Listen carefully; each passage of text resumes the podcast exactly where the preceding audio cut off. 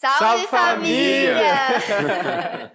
Tá de volta o Pode Pôr Fé, o meu, o seu, o nosso podcast favorito dessa internet. Isso aí, a gente tá de volta e para começar bem essa temporada, a gente trouxe o Paulo Júnior para estar aqui com a gente, a gente já já vai apresentar ele, mas antes, você que está nos acompanhando aí da rádio, seja muito bem-vindo. A gente está também na transmissão pelo YouTube. Então, se você quiser ver com imagens, né, essas nossas faces lindas aqui, né, que resplandecem Jesus, vai lá no YouTube, acompanha a gente por lá. E é isso, né, Bela? Isso aí. E hoje nosso convidado ele é muito especial, muito especial mesmo para vocês que não conhecem, né? Mas eu acho que quase todo mundo te conhece, né, Paulo? Mas o Paulo Júnior, ele é casado com a Lana, engenheiro civil, teólogo, é mineiro, né? Nascido aqui em Uberlândia, onde, né, junto com um grupo de amigos seus, vocês, fundaram, né, o Ministério Sol da Terra. Então é o, nosso, é o segundo fundador do Ministério Sol da Terra que a gente tem aqui com a gente já, né? Primeiro. Apro aproveita porque estão acabando, tá todo mundo casa. que isso, vai dar tempo, vai dar tempo. Mas, então ele deu início ao Ministério Sol da Terra, sua vocação ministerial se fundamenta em três pilares, né? Que é a unidade da igreja, a formação e emancipação de jovens líderes. Então, para você que é jovem, hoje vai ser uma maravilha para você estar acompanhando a gente transformação social e atualmente você está lá em Goiânia, né? Com uma igreja nova lá, não é nova, né? Mas uma é. igreja lá em Goiânia. O povo não é mineiro, mas fala uai também. Com certeza. Uai e bom. E bom, também. E trem. Eu tento explicar para todo mundo que Deus não é bom, Deus é bom. bom. Aqui é bom. em Minas Gerais e Goiás, Deus é bom. É, Deus é bom em todo Trem mais bom demais da conta. Sei. Mas Paulo Júnior, é, fala um pouquinho mais pra gente sobre como é que foi sua conversão, né? Você converteu mais ou menos com a nossa idade, né? Com 15, 16 anos, né? Como é que foi esse início, né? Como é que foi esse encontro com Jesus na sua vida? Ó, antes de mais nada, né, gente, eu quero falar da minha gratidão, meu privilégio né, de poder estar aqui, uma honra poder estar aqui com vocês nesse ambiente, ver tudo isso acontecendo, né? tantas gerações depois. E, e, poder sentar nessa mesa com vocês aqui, para mim, é renovador. Então, eu quero falar que estar aqui é como tomar vitamina. Eu estou aqui sendo renovado, consolado, animado, inspirado. E muito bom.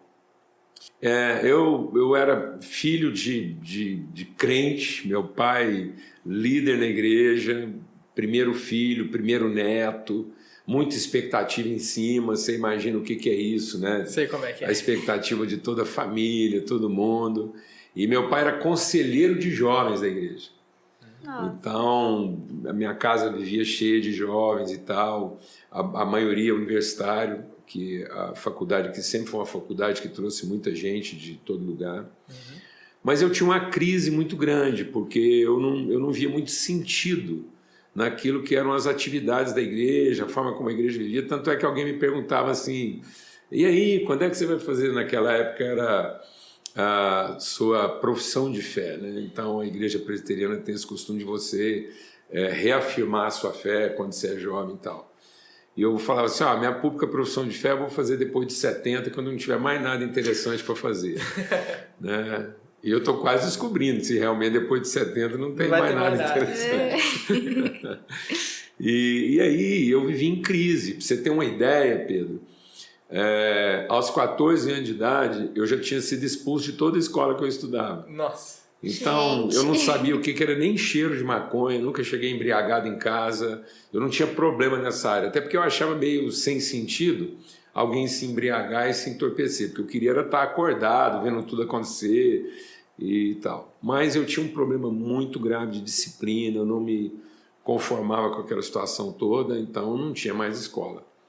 E eu me lembro que um diretor muito amigo do meu pai, amigo da família, ele, ele, eu lembro que ele foi lá visitar meu pai, eu trabalhava com meu pai nessa época na, na, na loja dele, e ele falou, oh, Paulinho, não tem jeito, Paulo Júnior já não tem mais como a gente absorver na escola, então nós vamos passando para o turno noturno. Aí eles me colocaram no turno noturno, que era um pessoal assim já mais velho, mais responsável, às vezes lá ele dá uma desacelerada. Mas isso foi mais ou menos em fevereiro, quando foi já final de março, ele foi de novo lá na loja do meu pai e falou assim, ó, já não. bagunçou tudo lá, não teve jeito, então não eu vim aqui te avisar que a gente segura a onda do, do Paulo Júnior até julho. Depois não vai ter como mantê-lo na escola, não. Aí ele foi embora, meu pai ficou assim meio pensativo, à noite, à tarde a gente foi para casa, tal, pôs todo mundo para dormir, dois irmãos mais novos, minha mãe, porque eu acho que nem minha mãe ia aguentar a conversa que ele queria ter comigo. Aí nós sentamos na sala, eu tenho essa cena viva na minha cabeça, e ele falou assim: Bom, eu tenho mais dois filhos para criar, são seus irmãos, eu tenho que saber repartir meu tempo com eles com justiça, e já percebi que você não quer minha educação. Você não quer o que eu tenho para te entregar. Então, é o seguinte: você tem dois meses para resolver onde você quer viver. Aí você fala para mim onde é que você quer viver e o que eu gasto com você aqui em casa eu mando para você para você poder viver. Poder viver onde você quiser lá e você se vira, mas aqui em casa você não vai morar mais não. Nossa. Então até final de junho mais ou menos é seu prazo. Isso com quantos anos? 14. 14, nossa. E eu sabia que ele estava falando sério, porque meu pai ficou órfão com 13 anos de idade. Então ele sabia o que era encarar a vida dessa forma. Eu levei a sério e aí aconteceu uma situação sobrenatural. Na Semana Santa, um grupo de jovens de Goiânia veio visitar a nossa igreja aqui em Uberlândia. E Goiânia, naquela época, Goiânia e Belo Horizonte, estavam vivendo um avivamento espiritual jovem, uma coisa assim que estava afetando o Brasil inteiro, uhum. em termos de juventude. Juventude um pouco mais nova, né? E na, na área do ensino secundário, e era uma coisa assim. Tanto é que muitos dos ministérios hoje, muito conhecidos no Brasil, nasceram Dessa desse época. movimento. Tinha um, um, movimento no Brasil que ficou muito conhecido na época, que era a MPC. Entre os universitários era a ABU, Aliança Bíblica Universitária. E entre os jovens estudantes era o Mocidade para Cristo. Hum, é famoso mesmo, até pois hoje é, tem. Aqui em Uberlândia não tinha, mas lá em Goiânia e Belo Horizonte, porque a sede era Belo Horizonte, e o lugar onde mais acontecia era Goiânia. Goiânia. E aí alguns desses jovens ficaram na minha casa. Aí finalmente eu vi uma coisa que eu nunca tinha visto e que fez sentido. E eu fiquei totalmente tomado aqui, porque eu vi a espiritualidade sendo vivida por pessoas da sua idade, né? na vida e assim não de forma litúrgica, não era uma questão de culto, não era vida. E aí eles foram embora e algumas semanas depois eu pedi para meu pai e para minha mãe para ir lá para Goiânia. Eu queria passar um final de semana. Para ver como é lá. que era o negócio lá. 14 anos de idade, eles me enfiaram num ônibus. Quem assistiu Os Filhos de Francisco? eu disse naquela rodoviária do filme lá. Né? Sozinho, bem, assim? Lá no setor oeste de Goiânia. Você pensa bem, eu com 14 anos, eles me enfiaram num ônibus sozinho, não tinha celular, e não tinha. Carta levava uma semana para chegar. Nossa. E eles me colocaram dentro de um ônibus meia-noite para mim chegar lá às 6 horas da manhã para ser recebido por dois jovens de 17 anos de idade. E eu fui. Então você pode ver que meus pais estavam realmente assim. Eu lembro uma vez passar no quarto e eu vi minha mãe orando. E minha mãe orou assim. Eu lembro dessa oração dela, porque eu, eu, eu passava na porta do quarto dele. Ela falou assim: Ô oh Deus, já percebi que o Paulo Júnior não, não vai servir para para muita quase nada. Nossa. Então, se ele servir para o senhor, o senhor pode, usar ele do Faz jeito a que quiser. o braço foi forte, hein? Rapaz, e aí eu fui parar lá em Goiânia. E eu cheguei lá numa sexta-feira, estava acontecendo uma reunião de jovens no terraço de uma casa de um dos presbíteros mais tradicionais do Brasil. Ele era muito tradicional, ele era conhecido assim num grupo assim bem mas ele não sabia que o chapéu dele estava pegando fogo, porque no terraço da casa dele estava acontecendo uma reunião lá de jovens que tava... inflamada. E aí eu entrei lá nessa reunião, era um terraço, tinha uma sacada. A hora que eu sentei na reunião, eu não sei o que estava sendo pregado, não sabia de nada. Naquela época a gente não estava preocupado em dar nome para nada, né? Uhum. É. E, e aí comecei a chorar. Um quebrantamento assim que. Tremendo. Né? Meu Deus.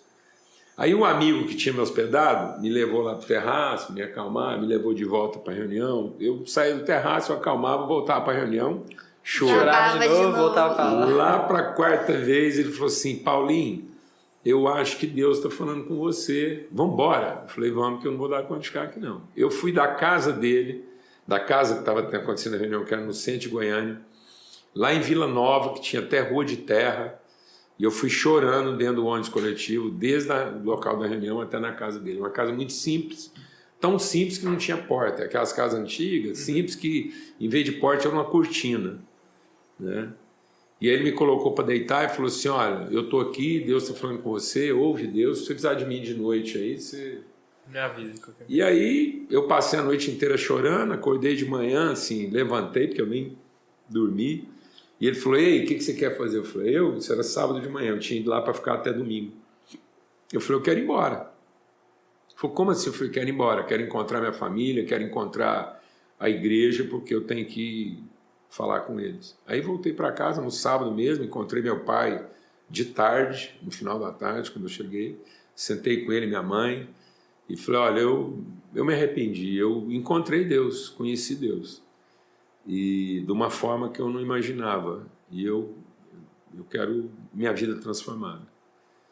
E aí meu pai falou: O que você quer fazer? Eu falei: Se o senhor deixar, eu quero encontrar com os jovens da igreja amanhã de manhã, mesmo sabendo que eu não tenho idade mas eu causei muito problema para o senhor, para eles, eu, eu compliquei sua vida como conselheiro aí, se o senhor me der a oportunidade, ele ficou assim meio apreensivo o que, que eu ia falar, mas aí ele me colocou, lá era uma reunião que acontecia logo depois da escola dominical, né?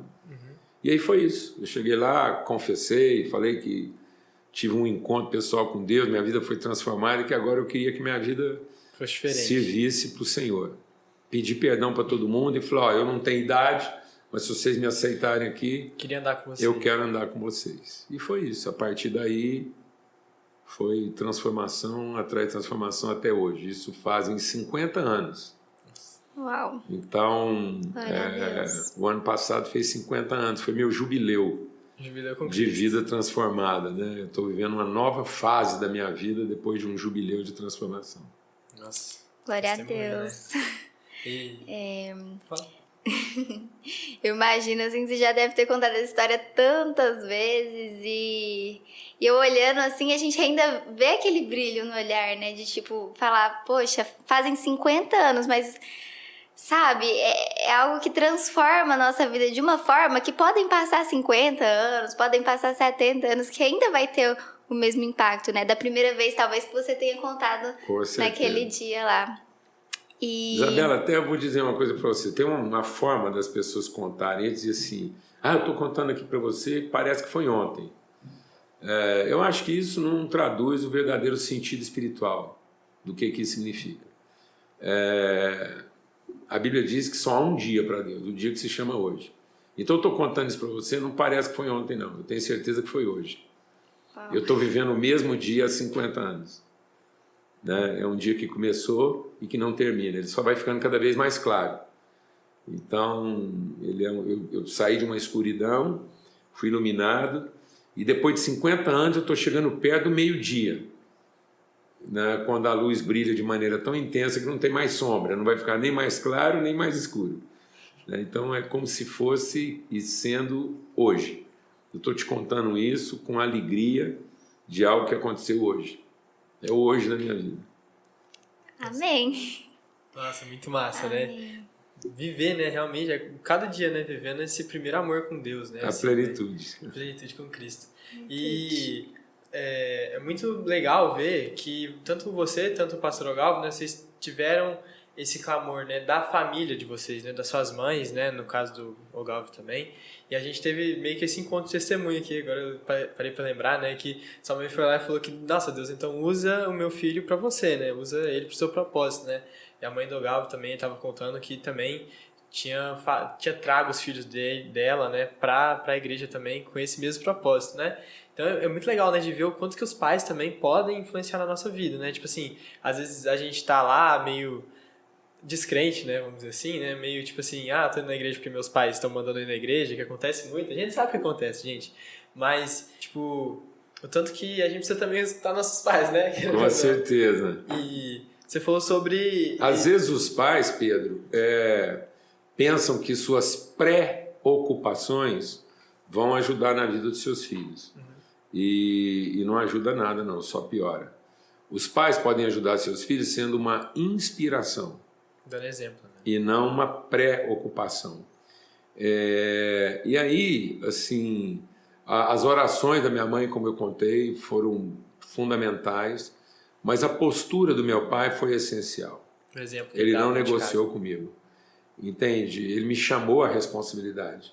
Eu creio que é por isso que uma das marcas do nosso ministério é liderança jovem. Uhum. Para a gente poder trabalhar o entendimento que liderança não se faz a partir de capacidade, de competência. Se faz a partir de responsabilidade. responsabilidade.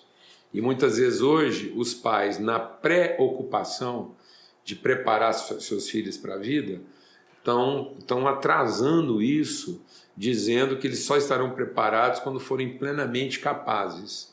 E isso adia a responsabilidade. Porque nós nunca vamos ser capazes.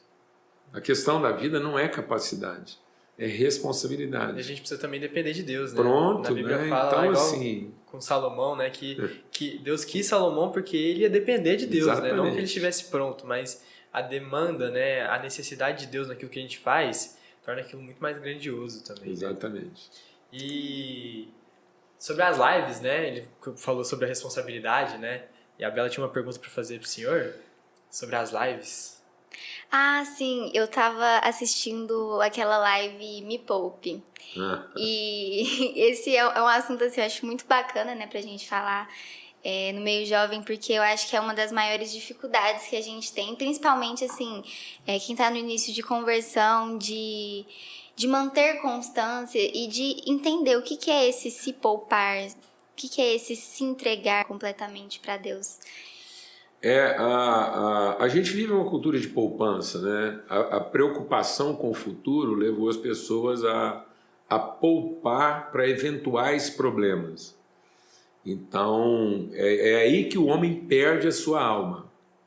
Onde é que o homem perde a sua alma? Quando ele, ele tem uma colheita muito grande e aí ele pensa em guardar o que ele colheu e não continuar dando direcionamento ao que ele colheu. Uma colheita grande significa que você aumentou sua capacidade de semente e não de acúmulo. Uhum. Né?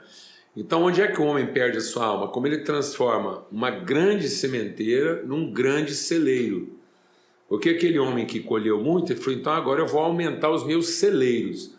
Quando ele transforma sementeira em celeiro, ele mata o germen da semente. Porque qual é a diferença entre uma semente e um grão? Né? Aparentemente, eles são a mesma coisa. Então, se olhar para um, para um, para um, para um milho, o que, que vai definir que ele é uma semente e o que, que ele vai definir que ele é um grão? Se você, como semente, você vai aproveitar o princípio ativo dele de germinação. Como grão, você vai aproveitar a capacidade dele de satisfação. Então você mata o germen da semente.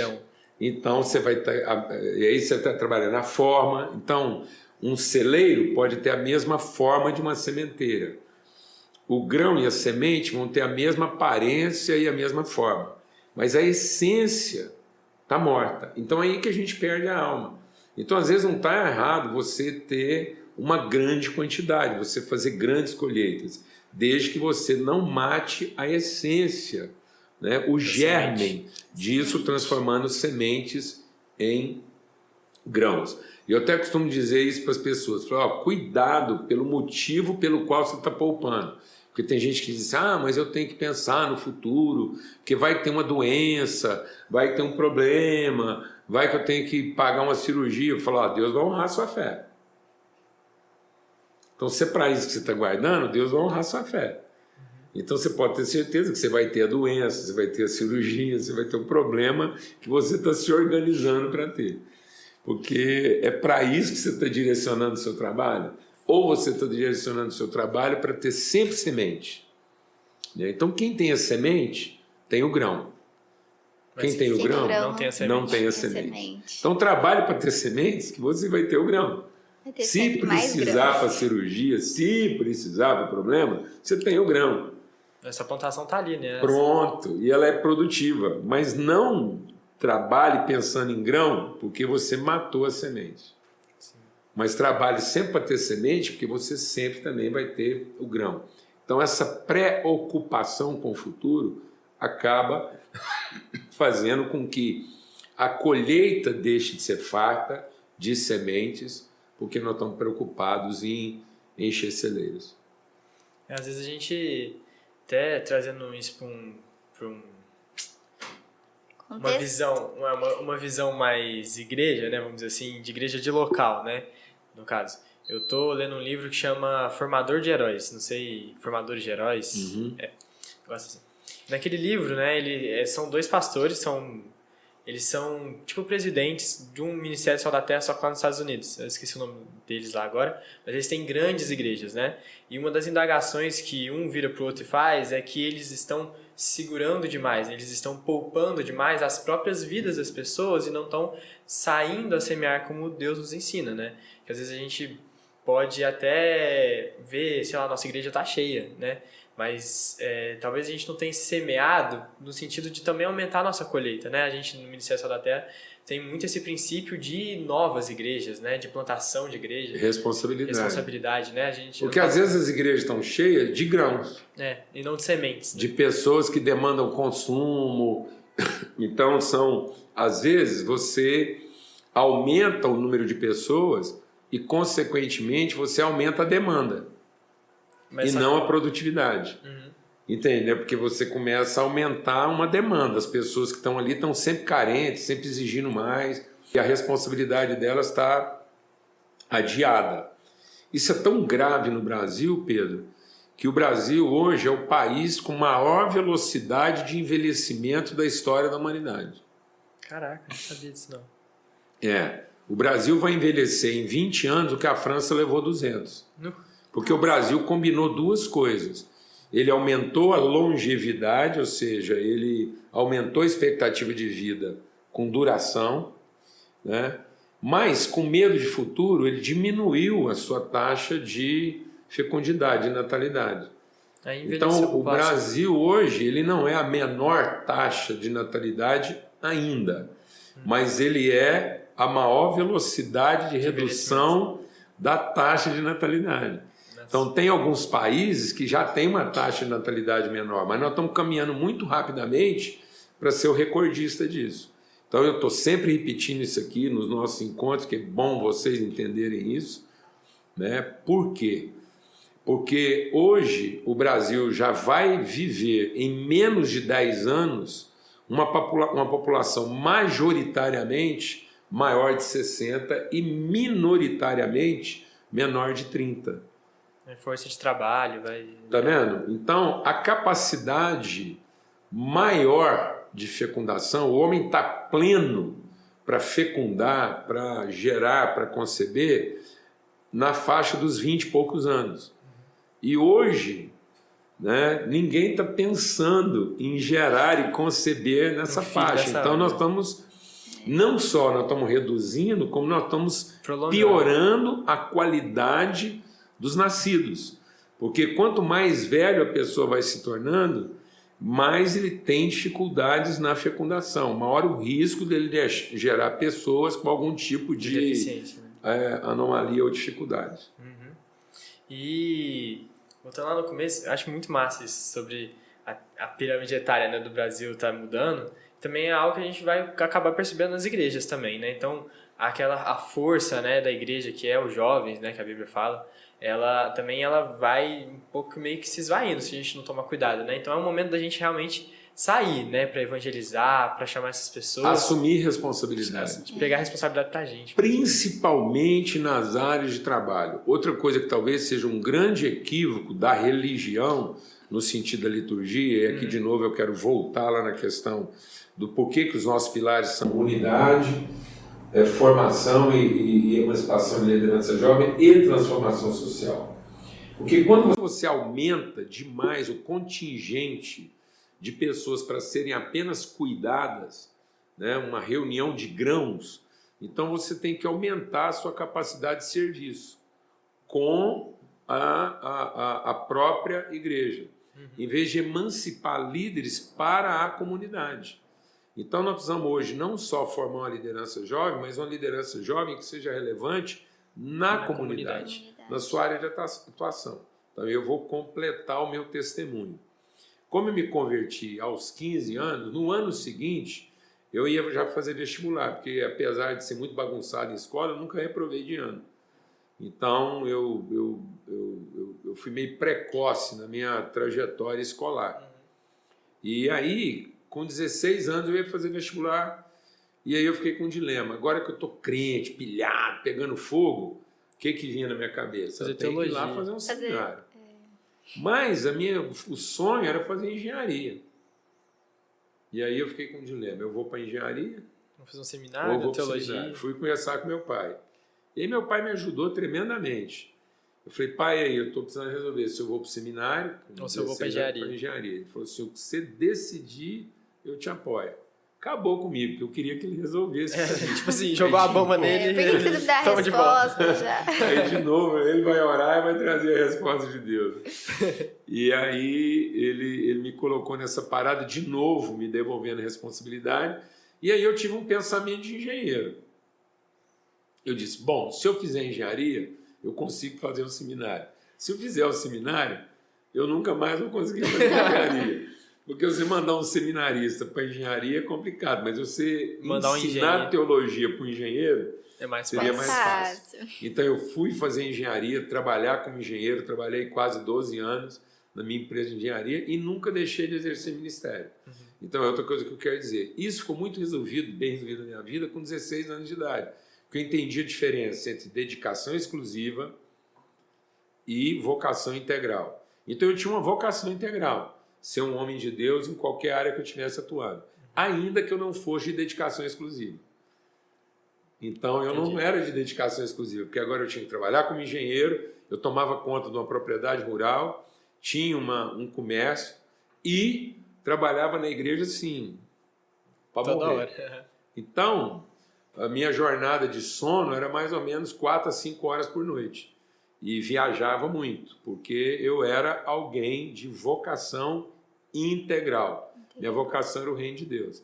E eu era multiativo, então eu exercia essa vocação integral em todas as áreas da sua vida de atuação. Então eu quero estimular os jovens a pensar de forma integral, ainda que não seja de dedicação exclusiva. Então dediquem-se inclusive ao seu desenvolvimento profissional, porque hoje nós estamos usando de mais pastores do que de ovelhas. Jesus nunca mandou a gente orar pedindo ovelha. Ele falou: ovelha já tem demais, o que está faltando é o quê? Pastores. Então a igreja não é a reunião das ovelhas. A igreja é o encontro dos pastores, para que eles possam pastorear as ovelhas onde elas estão. Uhum.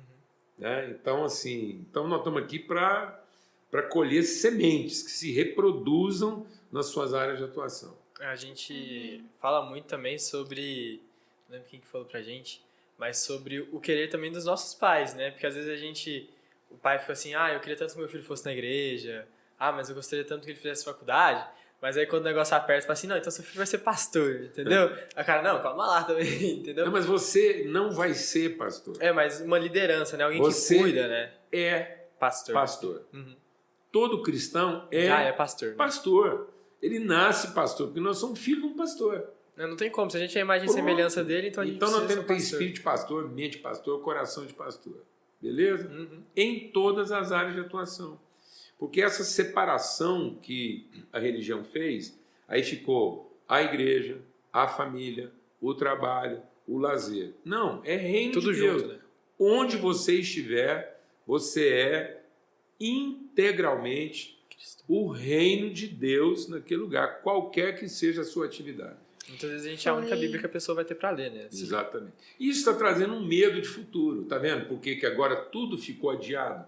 Porque volta lá no assunto da capacidade. Ah, então eu só vou poder fazer isso quando eu tiver capacidade. Então eu tenho que Deus ter capacidade para isso aqui. E com isso as pessoas estão envelhecendo sem assumir responsabilidade. Então nós estamos confundindo maturidade com envelhecimento. As pessoas estão ficando velhas e infantis em vez de ser maduros jovens. É.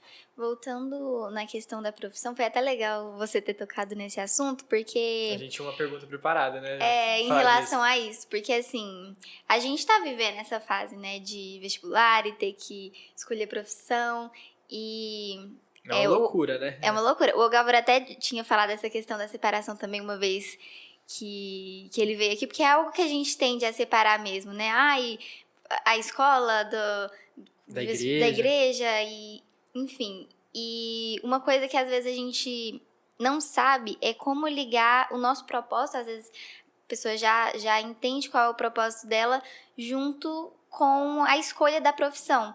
Então, é, você, por exemplo, já sabia que queria ser engenheiro, já, já tinha esse sonho aí, essa vontade, mas às vezes a gente tem um propósito e aí não sabe como interligar isso na profissão. Bom, ótimo. Isso aí vai para poder dar um testemunho aqui. Às vezes as pessoas acham que eu fico assim, julgando com as palavras, e não é isso. É porque a fé é formada de palavra. A uhum. fé vem pelo ouvir e ouvir a palavra de Deus. Então, se a gente não define bem as palavras, isso corrompe a nossa fé. Beleza? Uhum. A profissão não é uma escolha. É uma decisão de se submeter a uma vocação.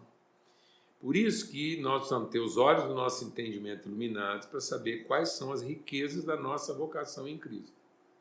Então eu continuo engenheiro até hoje. Meu jeito de exercer o seu propósito. A minha vocação pastoral é também exercendo a minha vocação de engenheiro. Então, na minha vocação pastoral, eu estou sempre trabalhando os fundamentos.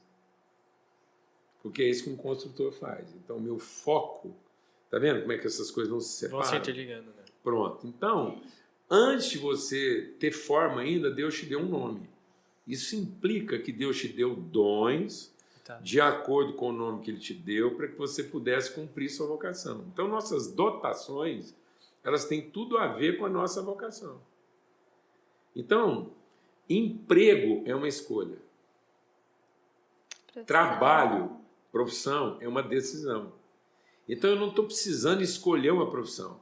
Eu estou precisando ter mais sensibilidade para discernir qual é a minha vocação para que eu possa me submeter a uma área profissional que traduz melhor a minha vocação. Para você também poder usar dentro daquilo que os dos dons que Deus me deu. Amém? Amém. Então eu estou precisando de mais sensibilidade. Então a gente não manda alguém para a faculdade de medicina para virar médico. A gente deveria identificar médicos para colocar eles estudando medicina. Então, não é a né? faculdade de engenharia que vai fazer um engenheiro. É um engenheiro que vai fazer a faculdade. vai fazer uma faculdade de engenharia para poder trabalhar melhor como engenheiro.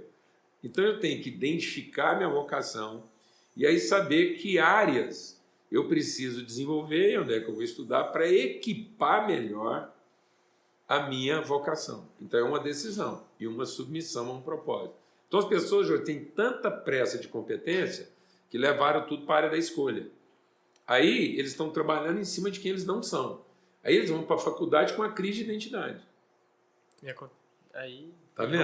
Eu tenho uma crise de identidade e a faculdade vai definir minha identidade. Não, a sua identidade vai definir faculdade. qual faculdade você vai fazer. Porque é facultativo. Faculdade é uma facultação. Né? A, a gente deveria, antigamente, o ambiente universitário era mais conhecido como universidade. Eu gosto mais de universidade do que faculdade. A gente ficou tão focado em competência que a gente fragmentou o ambiente universitário.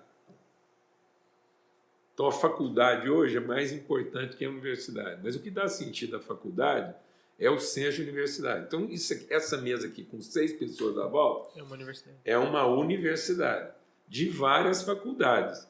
Então, minhas faculdades cooperam para a consciência de universidade. Universidade. Tá vendo? Então, você só tem que ter a sensibilidade agora de saber o nome que Deus já te deu, para que você possa facultar uma capacitação que ajude você, que coopere com a sua vocação universal de edificação de todo o corpo. Amém? Amém. Para você não levar para a faculdade uma pessoa com crise de identidade, que achando que a faculdade vai definir isso para você. Amém. Nossa, esclarecedor, né? Assim, pensando é por esse modo, né? Porque a gente realmente é ensinado a pensar, tipo, ao que você quer se tornar, né? Mas na verdade, quem que você é, né? O que, que vai fazer com que. Quem é que fez a gente pensar assim? O capeta. É. Porque Deus já nos abençoou para ser exatamente aquilo que Ele nos fez para ser. Aí o capeta falou: não, faça alguma coisa que vai te tornar quem você não é, para você chegar onde você quer. Então, hoje, o que é a, a ideia da formação profissional? Eu tenho que fazer alguma coisa, quero ver me tornar a pessoa que eu ainda não sou para eu poder chegar onde eu quero. Não, só vai chegar onde Deus estabeleceu aqueles que têm consciência de quem já são e se exercitam no desenvolvimento das suas faculdades, das suas competências, no cumprimento da sua vocação. Eu posso abusar um pouquinho do tempo aqui para traduzir isso de maneira um pouco mais prática, porque eu acho que o que eu vou falar aqui, porque muita gente fala assim, ah, mas isso é meio complicado na prática, como é que eu vou saber então? Tá bom? Então eu vou dar uma dica prática aqui. Isso não é que toda vez que eu tenho uma, eu tenho que rezar uma missa aqui prática de prática, porque o pessoal tem tendência de tornar às vezes uma orientação prática num dogma. Um dogma é algo que nos Aí acabou, né? você matou o sentido. Então é o seguinte, na prática, para te ajudar, faz uma lista de todos os apelidos que os seus relacionamentos te dão certo? Então você faz uma lista lá de 15, 20, tudo que você conseguir pensar. listar, pensar. Que tipo de nome as pessoas me atribuem? Beleza? Beleza. Fazendo sentido para vocês? Sim. Ah, você é atencioso, você é jeitoso, você é cuidadoso, você é paciente. Porque quem a gente é, as pessoas acabam vendo, né? Tá vendo? Então, essas pessoas, se você tivesse mais sensibilidade em vez de ansiedade, se viria mais fácil. Né? Pronto, mais já está mais ou menos definido em que área você atua. Ainda que você eventualmente não conseguisse fazer uma faculdade. Mas então eu posso ter alguém atuando na área da saúde e o fato das vezes ele não ter conseguido fazer uma faculdade não é um impedimento, é só uma dificuldade. Hum. Beleza? Beleza. Então alguém pode ter uma dificuldade no exercício da sua vocação, mas nunca um impedimento. Você fez a lista lá, 15, 20, não cansa não. Depois você pega essa lista e tenta resumir ela em 10. Você vai ver que dá para resumir. Ó, esse nome aqui parece com esse, dá para juntar. Dá para cruzar, quase a mesma coisa. Pronto? Uhum. Então, a lista de 20 vai cair para 10. Depois, com um pouquinho mais de esforço, você vai perceber que os 10 dá para reduzir em dois ou três. Esses dois ou três. Pronto. Você está muito pertinho de saber qual a sua vocação. vocação. Porque as pessoas já testemunham disso. Então eles sabem que você vai viver, tipo assim. Pronto. Às vezes então a gente não agora... enxerga, mas as pessoas ao nosso redor sabem, né?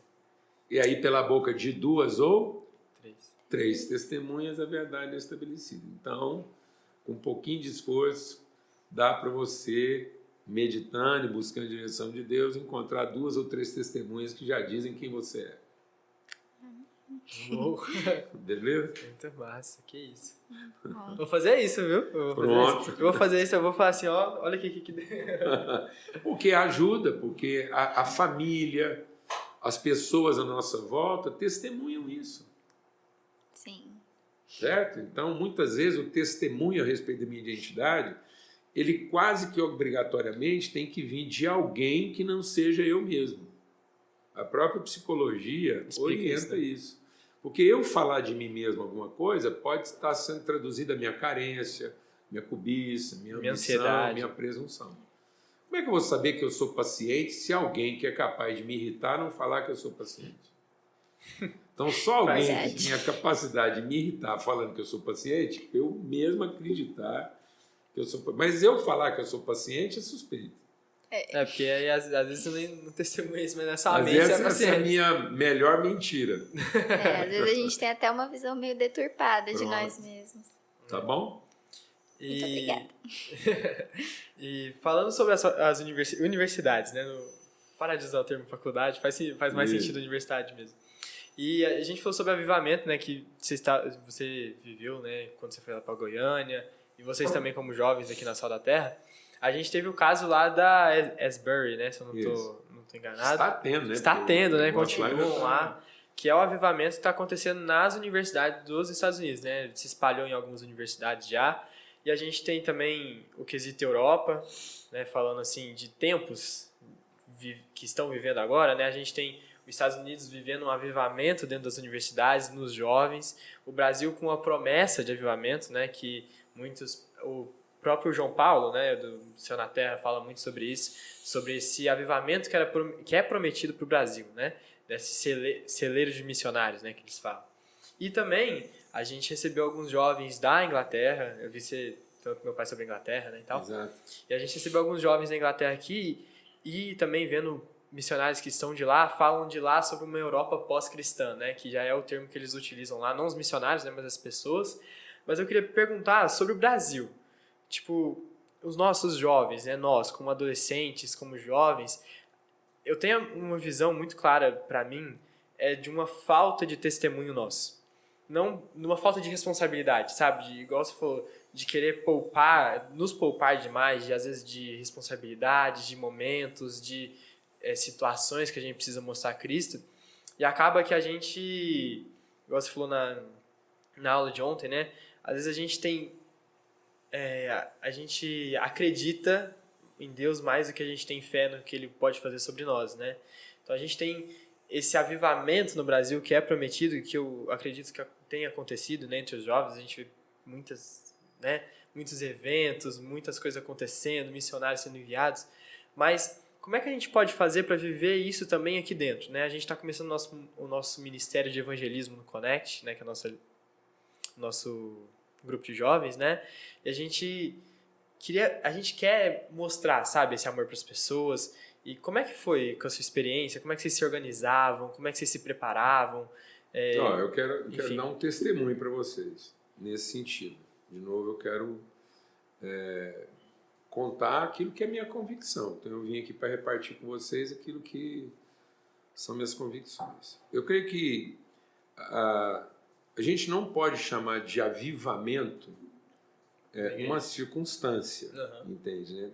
A, a, a, aquele momento é parte do processo de, de avivamento. avivamento. Uhum. Ele é um momento de Então o avivamento né? se dá no processo e não no momento. E aí a gente tem a tendência, às vezes, de ficar, de fixar o momento. De olhar para os grandes eventos. E né? fixar o momento. E não entender e viver o, processo. processo. do avivamento. Uhum. O avivamento ele se dá no momento da libertação, mas ele só é revelado no processo da libertação. E a libertação é o reino de Deus revelado na terra. Então, usando uma fala de Jesus, quando ele fala, o que, que ele traduz como avivamento? Proclamar boas novas aos cativos, aos pobres. Então, o que, é o avivamento? Esperança, fé, alegria. Avivamento é né, o reino de Deus é o que? Paz, justiça e alegria. Então, o reino de Deus é o próprio avivamento. Pronto, então é isso aí. O reino de Deus na terra. Uhum. Então o avivamento não é uma expectativa de céu. O avivamento não se traduz num momento de contemplação do divino. Ele tem que se traduzir a partir desse impacto com a figura de Deus, né? quando o Isaías vê a glória de Deus, esse é o, é o momento do, aviv do avivamento. Mas começa, não, né? Exatamente, é onde começou. Igual quando Paulo... Isaías vê isso, Paulo vê isso, João vê isso. Mas essa, essa contemplação com o poder de Deus pode nos matar. Porque é uma distância muito grande entre aquilo que é a divindade e aquilo que é a humanidade. Então, se a gente não entrar no processo, a sequela disso pode ser uma frustração muito grande. Porque esse momento não se mantém por si só. Ele é, ele é, ele é parte essencial do avivamento. Mas quando Isaías viu, né, imediatamente ele ouviu. Quem irá por nós? Então ele vê a glória de Deus e imediatamente ele é introduzido no processo. João vê a glória de Deus e imediatamente ele é introduzido, envolvido, no introduzido no processo. Eu vou levantar príncipes e sacerdotes para toda a terra. Então ele viu o processo. Então Jesus é o autor, é o momento que dá início, que gera, que concebe. Mas ele é o consumador da nossa fé. Então eu não posso viver esse momento de impacto, né, de libertação e me contentar com isso sem cumprir a jornada que me leva a plenitude do processo. Então ele é autor e consumador. Então o avivamento tem que ser uma realidade também consumada. Por isso que a palavra de Deus diz que nós temos que ter os olhos do nosso entendimento iluminados para cumprir a nossa vocação. Então Jesus fala, então essa é a proclamação. E a proclamação implica declarar liberdade ao cativo. Então, qual é o momento inicial? Nós somos livres. Nós não estamos mais debaixo de condenação. Então isso produz o quê? Alegria, paz. Euforia. Né? Bem, paz. E alegria. Alegria, tá tudo ali. Então eu tô lá, é louvor, é isso mesmo, como foi na minha vida. Uhum. Mas aí Jesus diz: Eu proclamo liberdade ao cativo, dou vista ao cego e ponho em liberdade o oprimido. Então o avivamento se completa na medida em que a liberdade chega aos oprimidos. E não apenas enquanto nós estamos celebrando a libertação dos cativos. A figura que a gente tem do Velho Testamento ajuda a gente a entender isso. O povo ficou eufórico de sair do Egito. Porque foram libertos, né? Mas não tiveram seus olhos iluminados para possuir a terra prometida. Então o avivamento se cumpre na medida em que a gente revela o reino de Deus na terra. Então o avivamento brasileiro é tá ainda está à espera de um reino de Deus revelado na terra. Porque nós ainda estamos, como igreja, mesmo jovens, vivendo ainda numa contemplação de céu. E não com os olhos iluminados para entender qual é a nossa responsabilidade na comunidade. Eu moro numa cidade que é uma das cidades mais evangelizadas, foi berço de avivamento. Beleza? Mas que se encantou com esse momento. Muito louvor, muita reunião, muita coisa aconteceu a partir do avivamento de Goiânia. Mas hoje Goiânia ainda é a cidade mais desigual do Brasil. Não faz Nossa. sentido, né? Está entre as dez cidades mais desiguais do planeta.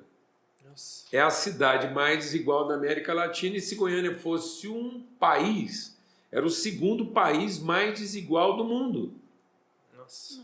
Então não faz sentido uma igreja com tanta capacidade de produção na área do louvor, da contemplação, da liturgia, que não assumiu a responsabilidade de transformar a, a sua comunidade em torno. Por isso, voltando lá, nosso pilar é unidade, responsabilidade de liderança jovem e transformação da comunidade. Então, o avivamento cumpre o seu propósito quando ele efetivamente transforma a comunidade, a comunidade e revela o reino de Deus na Terra.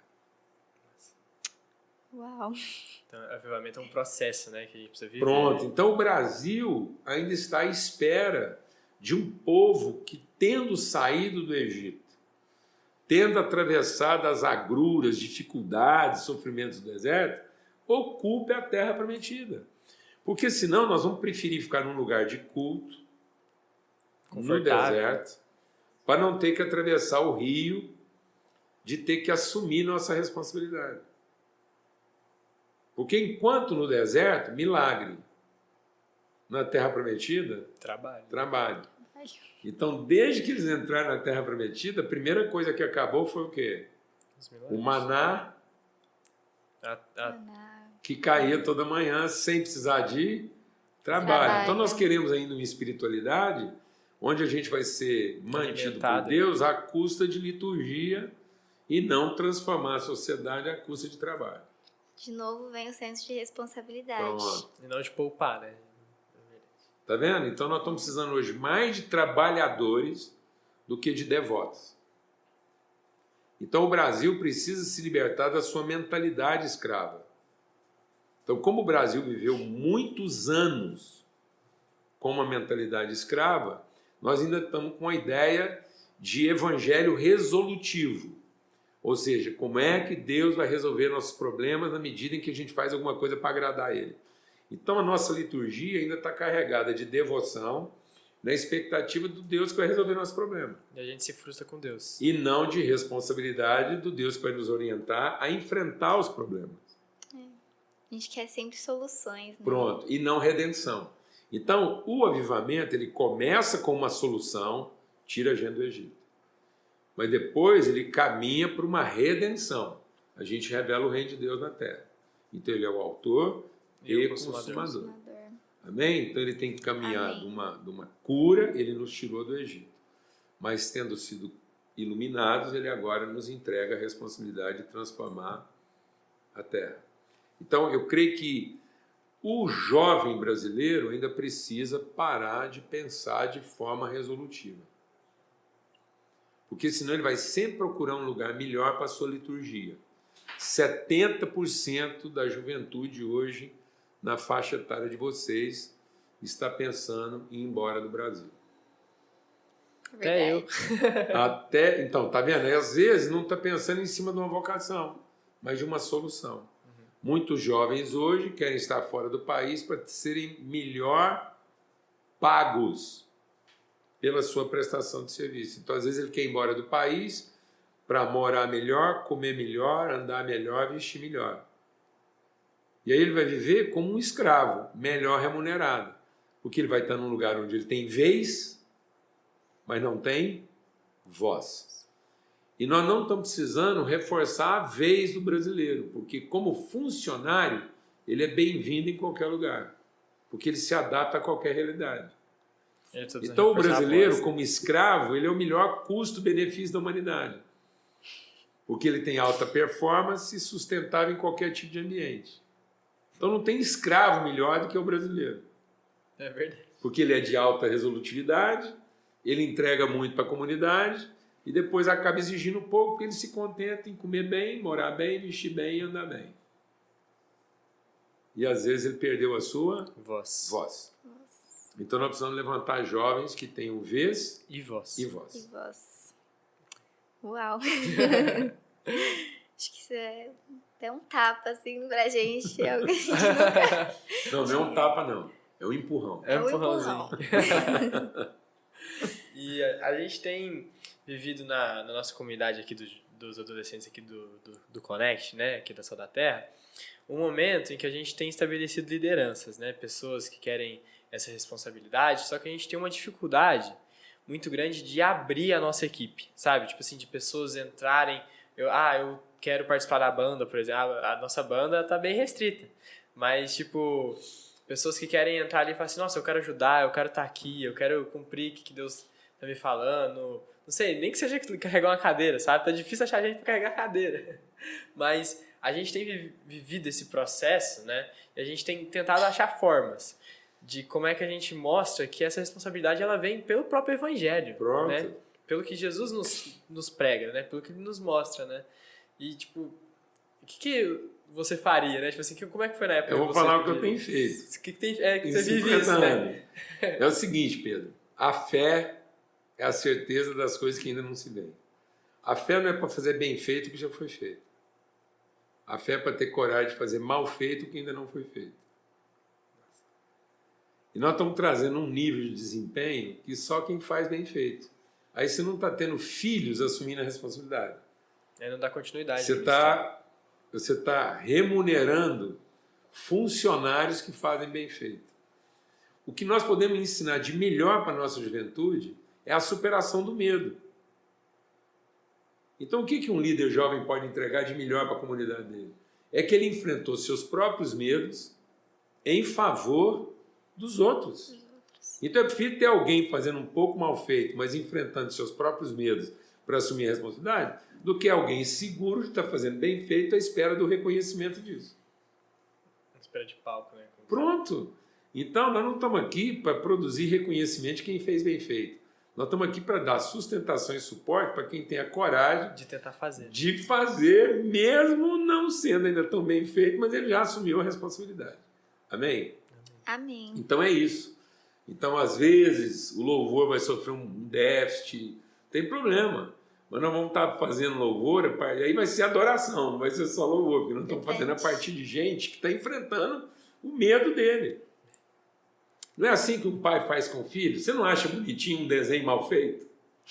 é verdade. Hã? É verdade. Só pai vê graça naquele desenho lá e consegue ver significado naquele. O meu neto hoje faz um, um desenho com, com...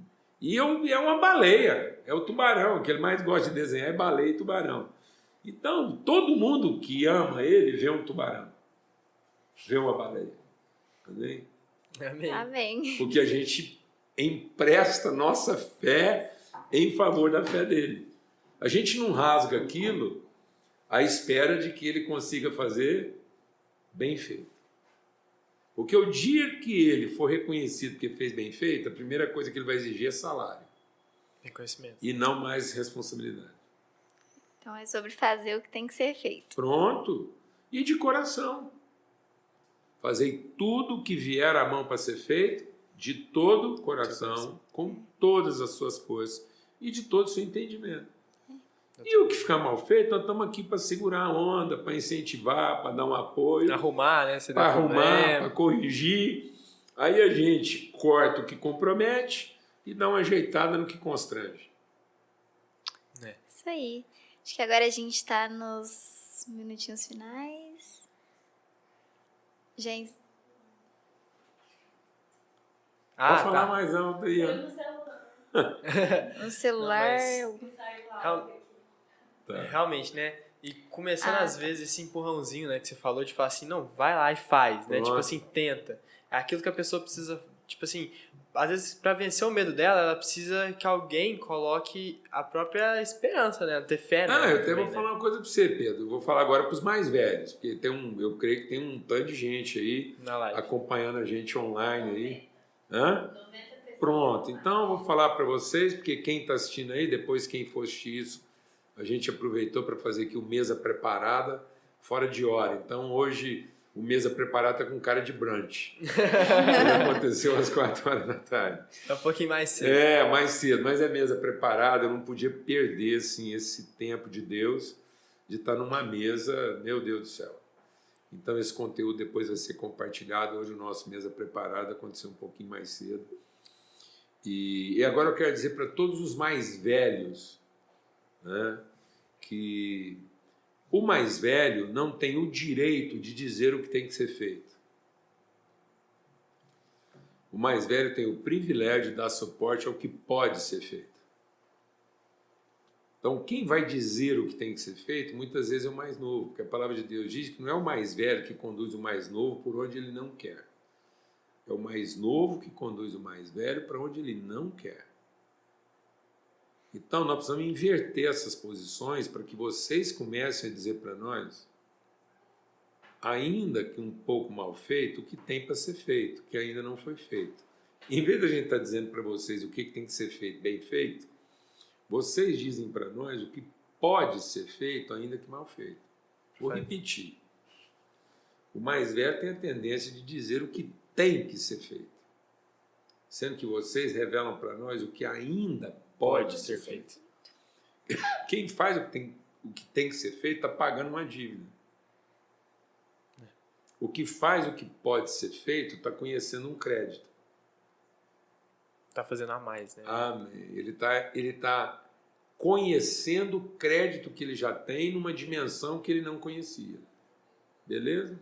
Amém. Quem faz o que tem que ser feito só está pagando uma conta. Então não deixem que os mais velhos digam o que tem que ser feito. Porque senão vocês vão passar o resto da vida trabalhando as carências deles e os mal resolvidos do passado. Amém? Amém? Então digam para nós o que pode ser feito. E tudo que a gente acumulou na vida foi para dar suporte. Então o mais velho não está para dizer para vocês o nível de cima. O mais velho está aqui para garantir o nível de baixo. A gente só está aqui para garantir que menos do que nós vocês não vão fazer. Amém? Você falou isso na conferência né, do ano passado, Ressurgência, Exatamente. Né? Então, às vezes o cara pensa que ele é a referência superior. Não, nós somos uma referência mínima. Eu estou aqui para dizer que tudo que eu vivi na vida, vocês contam no mínimo com isso. E eu conto no máximo com o que vocês ainda vão fazer. Glória a Deus. Para a vida dos meus netos. Amém. Amém. O papo tá muito bom. Dá vontade de ficar falando, falando, falando, mas infelizmente a gente vai ter que encerrar por aqui. Mas antes de encerrar, quero lembrar pro pessoal que tá na live que a gente vai estar tá passando essa live no nosso YouTube. YouTube. que é Conecte Sal da Terra. Isso. Com dois N's. Conecte Sal da Terra tá postado no YouTube sábado. 5 horas. Vocês vão ver esse podcast lá no sábado, ele também vai ser transmitido na rádio. Então todos estão convidados, aproveita, manda aviãozinho, divulga, a gente vai estar divulgando esse podcast. Gente, eu, ó, eu vou forçar uma barra aqui no horáriozinho pelo seguinte. Vocês não têm ideia do que, que significa tudo isso aqui para mim, porque eu acho que Deus escolheu até pelo nome. Eu tenho um neto chamado Pedro. Fazendo dois anos. Então tá sentado diante de um Pedro. Que quantos anos você tem, Pedro? Tenho 17. Me enche de esperança. Porque muito provavelmente você vai ser o pastor do Pedro. Amém. Amém. Amém. O homem em quem o Pedro vai se inspirar. Amém. Então o Pedro já tem um Pedro que vai inspirá-lo. Amém? Amém? Então você na minha vida aqui é inspiração. Amém. E você chama Isabela. E eu tenho uma filha chamada Isabel. E a Isabel veio à luz debaixo de muita tribulação, uma gravidez improvável, e houve tentativa de abortar a Bebel muitas vezes. Nossa. Mas ela venceu. E por isso que ela chama Isabel, porque Isabel quer dizer satisfação de Deus. Deus está contente. Então Deus está contente com você. Seu nome é Isabel, você quer dizer contentamento. Então, se ele representa esperança, você representa consolo. Porque eu vejo que Deus continua parindo Isabel então é um mundo de Isabéis e Pedros e de tantos outros. E Isabelas. É Isabela, mas vai pela ordem. Isabelas, Isabéis, Isabels. Elizabeth. Você sabia que é a mesma raiz do nome Elizabeth? Oh, não é sabia. a mesma origem. Né? Mas... E representa contentamento de Deus. Então eu estou aqui diante de um testemunho de esperança e de consolo. Amém. Estar entre vocês me renova a esperança e me consola. Tá bom? Amém. Glória a Deus. E Amém. só uma última coisinha antes da gente finalizar, que é um desafio que a gente sempre faz no fim de todo podcast, porque o nome do podcast é Pode Pôr Fé. Fé. Mas a gente desafia os nossos convidados a montar uma frase. montar uma frase com pode pôr fé. Aí é alguma coisa. Tipo, é, tipo assim, é, pode, pôr fé, fé que tananã, tananã, tananã, entendeu? Então tá bom que receba, você receba hoje esse pó de fé. Que esse pó de fé caia sobre a sua cabeça e dele você Essa faça chá, você faça suco, você faça de tudo. Você faça vitamina, que hoje você tenha recebido um ingrediente, um nutriente essencial da sua vida que se misture a tudo, que faça parte. Então que hoje você tenha recebido uma porção inesgotável de pó de fé na sua vida e que você ponha esse pó em tudo. Esse aí você pode até cheirar. Então, pode. Esse é o pó que pode cheirar. Esse pode. E eu acho que todo mundo aqui tem maturidade para receber isso sem problema. Esse aí dá para beber, dá para passar na cabeça, Usar dá para vitamina, fumada, qualquer coisa, tá bom? Então que esse ah. pó de fé esteja em você, sobre você e através de você. Amém.